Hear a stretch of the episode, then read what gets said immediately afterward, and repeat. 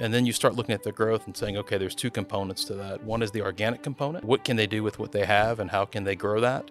And then the other piece is how do we close the gap to the goal once we do that organic growth? Yeah, I think the first piece is, is having a very clear investment thesis that everybody understands. And, and that starts with having specific measurable targets around synergies and, and the economics of the combination. Welcome to The Next Imperative, a podcast hosted by A&M energy leaders tackling key issues and trends in the industry. Hello and welcome to The Next Imperative. Joining me today are Alvarez and Marsal Managing Directors Jacques Duplantis and Mark Clevenger.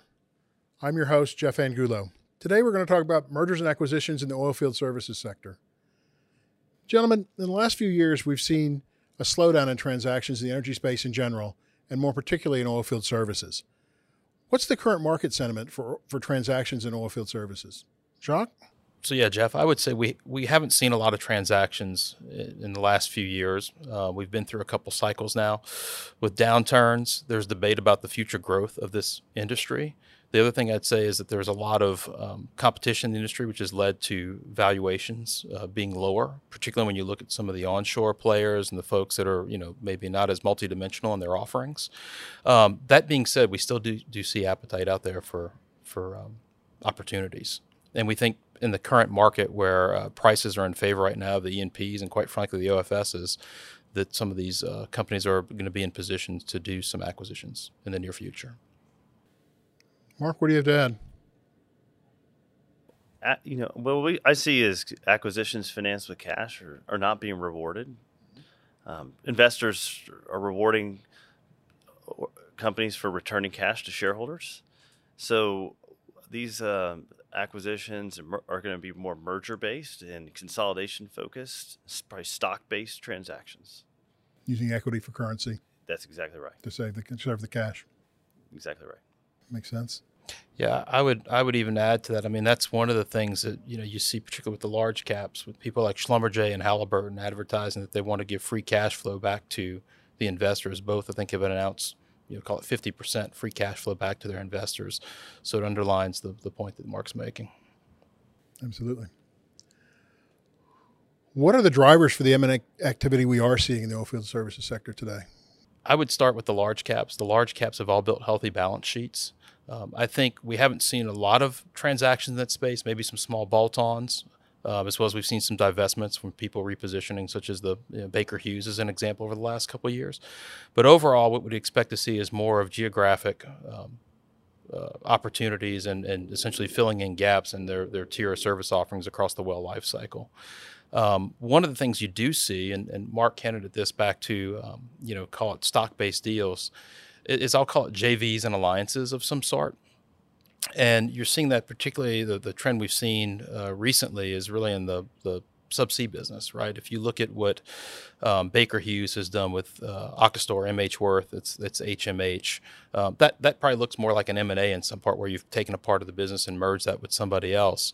Um, you've got Schlumberger and uh, Aker in the Subsea Seven deal that was announced uh, not that long ago. And then the other thing I'd say is you've got people who are doing more alliances like Halliburton and Technip. Once again, that's all focused around subsea. So there's different flavors of that, and, and we can debate where on the spectrum is that just an alliance or as an actual M&A transaction.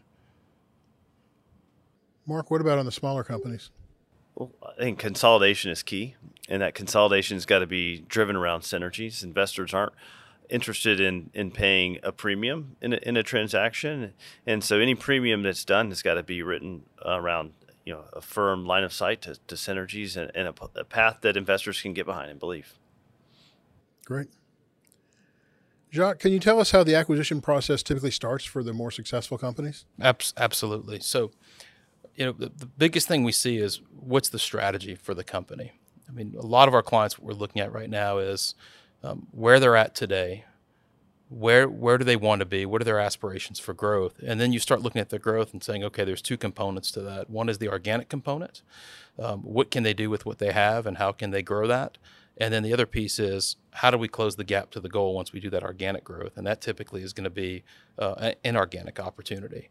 Um, so it's defining what that strategy is, what the parameters, where that fits into um, their existing service offerings, their geographic scope, um, and then starting to define the targets that potentially could fit that strategy.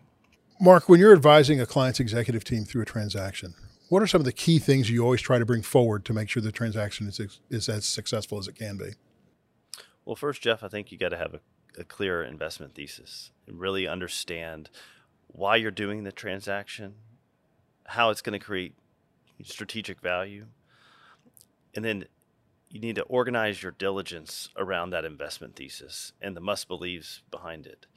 So, whether that's commercial diligence, market diligence, operational diligence, financial diligence, diligence around tax and IT items, you know, understanding why do we need to know this? What is it going to do to create value in, in, in underwrite our investment thesis? The, the last thing I'd say is early and thoughtful work around operating model and, and org design. That becomes the foundation for why consolidation makes sense, how people are going to work together, how assets are going to come together. And it's important to communicate that early and often um, to the, empower the team to be able to execute on the transaction once you've consummated it. And that's the teams on both sides, right? Absolutely.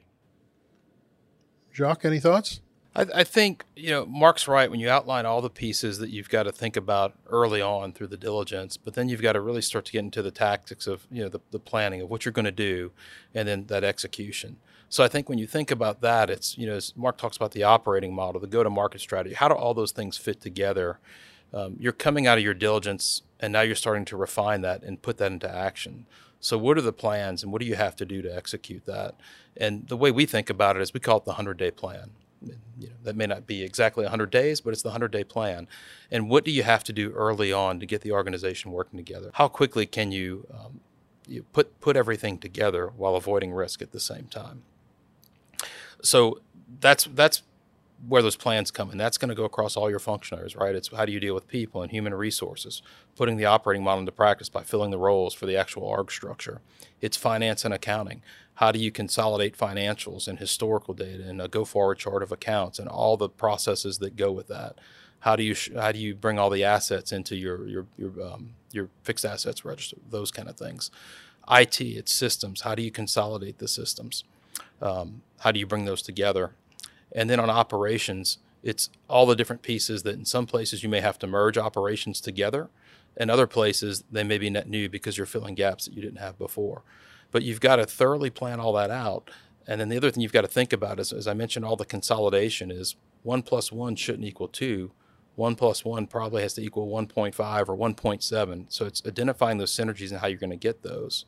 And then with that, it's what are the measures you're going to get those by and making sure that that's built into those plans.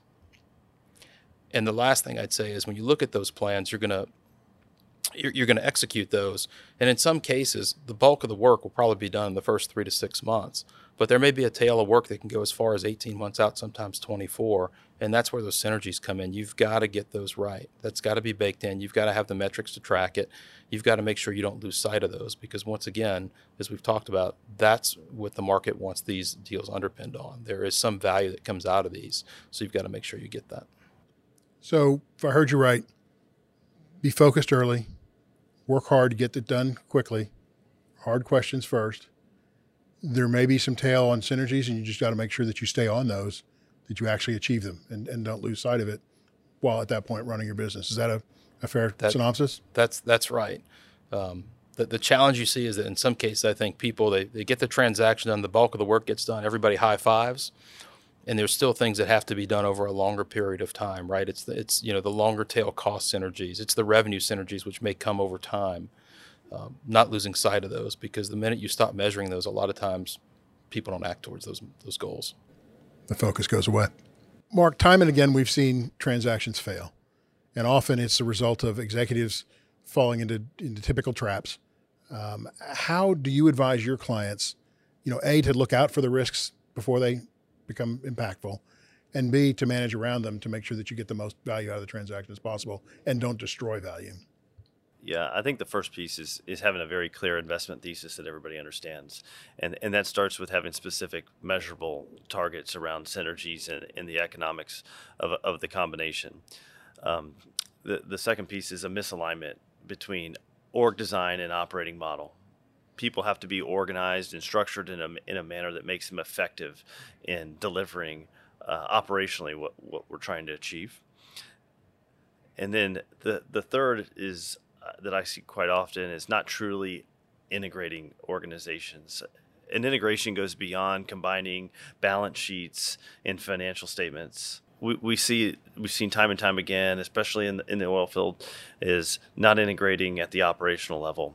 You know, leaving distinct management teams, sales forces, brands, physical locations, and if we don't integrate those, we're not going to get the intrinsic value of the combined asset. You lose out on the cross selling opportunities and the synergies. Absolutely. Jacques, anything you can add? Yeah, pro- probably two things I would add to that, Geoff. I think one is um, culture is a big player in this. So when you look at transactions, um, in some cases you get cultures that mesh really well together. In a lot you don't. So you've got to understand that up front. You've got to start thinking about that in diligence, right? What what are the cultural differences? What are the cultural risks? How do I get people to work together? Um, what works well from from one organization or the other organization? How do I embrace that? What may not work so well or may not work so well when we combine the two, and how do we how do we make our plans and our, our integration tactics um, center around solving those? Um, so I'd say that's one big one you've got to think about. And then the other piece I'd say is really, you know, we talk about speed of execution, but really it's tackling those tough problems up front. So as Mark said it, if you if you delay integrating certain parts of the organization, we see it time and time again, particularly in OFS, where sometimes uh, you may have a target that has multiple offerings, and you're not sure how a couple of those offerings fit into the broader context of the, the merged company. You've got to make those decisions up front. Um, don't kick the can down the road because once again, that's going to delay value. It gets harder to deal with those the further out you go from from the date when you announce and start to integrate the transaction.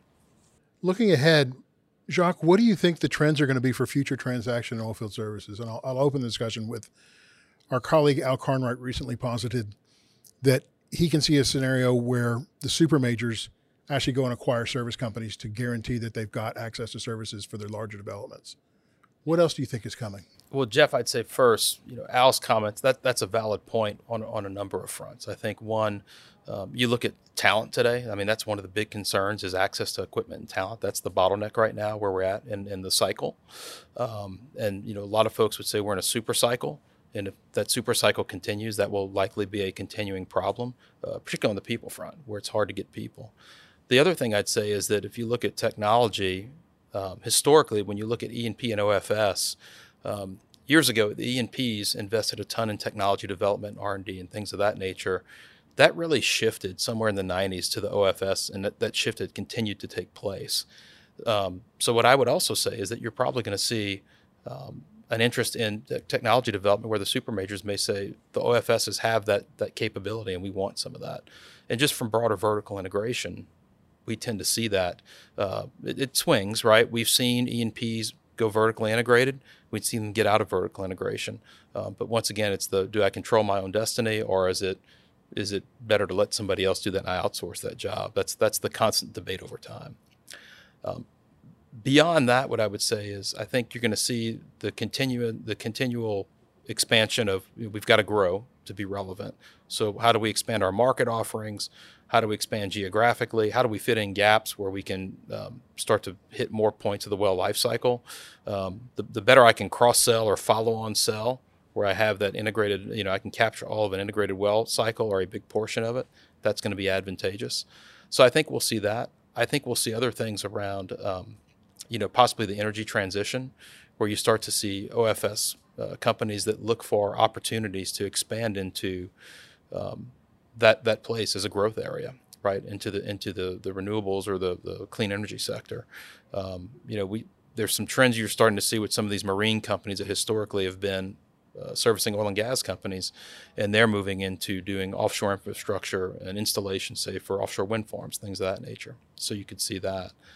Um, and lastly, I'd say is digital is an area that everyone is talking about, and that that is attractive for the reason that it's an area that potentially has growth in terms of revenue and, and EBITDA, uh, but at the same time, it doesn't require the capex that a lot of the traditional, you know, services that require iron and people in the field take. So I think you'll see some of that too as technology advances. Yeah, Jacques, I'd say on the the the digital piece is that's a, a real growth avenue for for the sector as capital becomes tight and um, free cash flow is being given back to shareholders. So how how can we continue to grow our business without investing a lot of capex up front? And digital is a, is a great asset light opportunity to get there. Yep. Gentlemen, what would you leave behind for an oilfield services executive thinking about M&A? What would be your advice? So, Geoff, what I would say on that is I think these transactions have large implications for these companies. They're built on value. Um, the value is is what the promise is to the street. You've got to make sure you achieve that value. And, and how do you do that? We've talked about it. You start with the right the right strategy. What do I want to do to grow? What do I need to do to grow? What are the things that can plug into my business um, that allow me to grow and it's it's synergistic in a way? So I think you've got to look at that. Then you've got to you've got to have a good plan in place. How's how does everything fit together? We talk about the go-to-market strategy, the operating model. How do those pieces come together? Um, how do you get the people involved? We talked about culture. Um, you know, one of the big issues in this industry right now, we talked about it, charge of equipment and people. You don't want to put together a deal and you lose all your best people. Um, that that will destroy value. Beyond that, it's the it's the broader execution. It's making sure you've got the right people and the right governance to do that execution. Um, typically, where we play in these is we come in and work alongside our clients, but it's really to do that planning because we have that experience. It's to do the the heavy lift. Um, because the reality is everybody who's involved in these from the company side has a day job to run. They've still got to run the business. Um, the overall mantra, mantra is typically let's put this thing together, let's get the value, but let's not disrupt daily cash flow. You know, Jacques, these transactions are exciting times. They also bring a lot of ambiguity, and you know, as a as a leader, deal announcement, close, like that's there's never a better chance to make make a, a real impact on the transaction. I, I always encourage um, leadership to, to, realize we've spent a lot and invested a lot of money in in getting this transaction done. It may be the largest investment that that organization has made ever. So assemble the right people, organize them around a common goal with specific measurable targets, move swiftly. You know, the first hundred days is is going to set the tone for what can and will be achieved, and and keep that in mind. Jacques, Mark, thank you very much for your time. I really enjoyed the conversation. I think our audience will as well. Thank you. Thank you. Thank you. And to our audience, thank you for joining us on this episode of The Next Imperative. We hope you found it as enjoyable as we did. Thank you for listening. Make sure to subscribe to The Next Imperative so you never miss a new episode. Also, visit our website at alvarezandmarsal.com to learn more and to connect with us.